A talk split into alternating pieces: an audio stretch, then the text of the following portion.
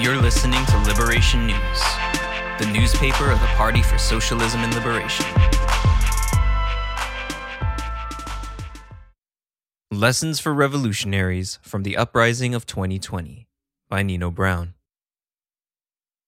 On May 25th, 2020, 44 year old white Minneapolis police officer Derek Chauvin knelt on 46 year old unarmed black man George Floyd's neck for 9 minutes and 29 seconds sadistically murdering him.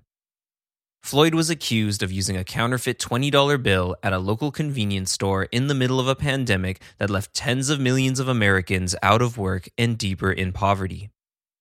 Floyd was a victim of the capitalist system, one of the tens of millions who were out of employment.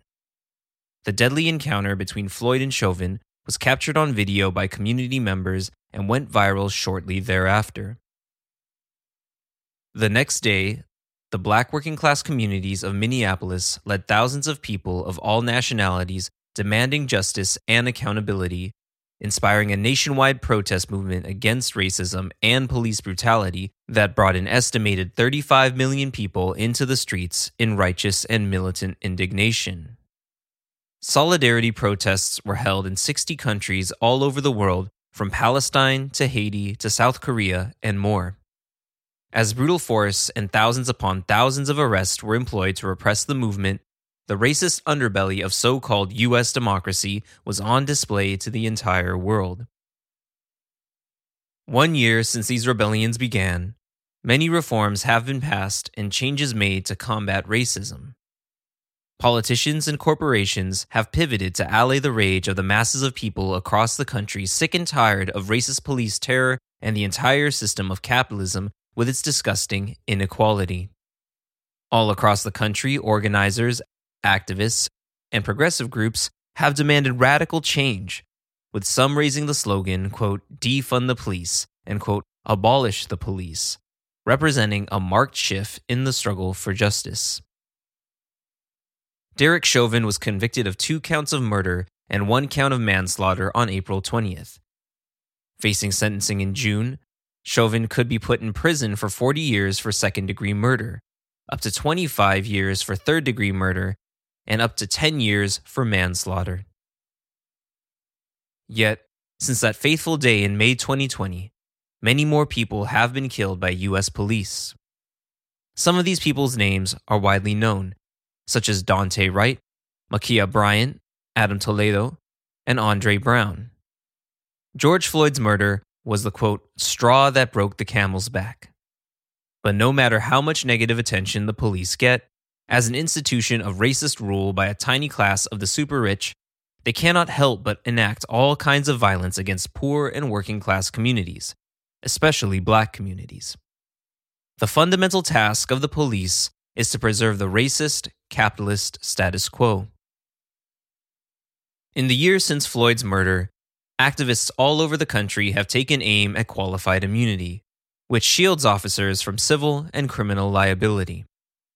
President Joe Biden met with the Floyd family and other families of police brutality on Tuesday in a push to get the Senate to pass the George Floyd Justice in Policing Act.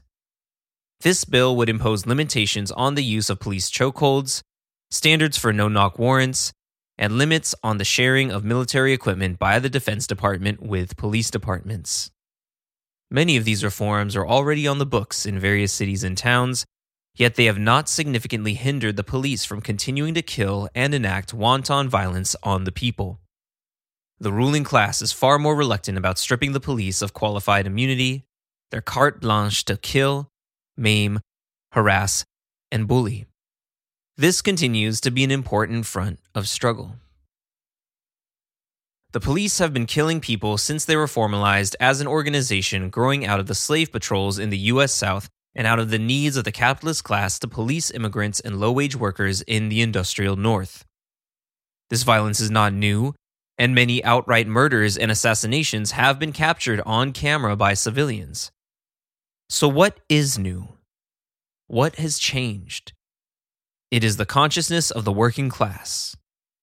All of last summer and even into the fall and winter, people continued to rise up against racist police terror and state violence. As revolutionaries, we know that in order to win basic reforms and so much more, the working class and oppressed people of this country need to be organized.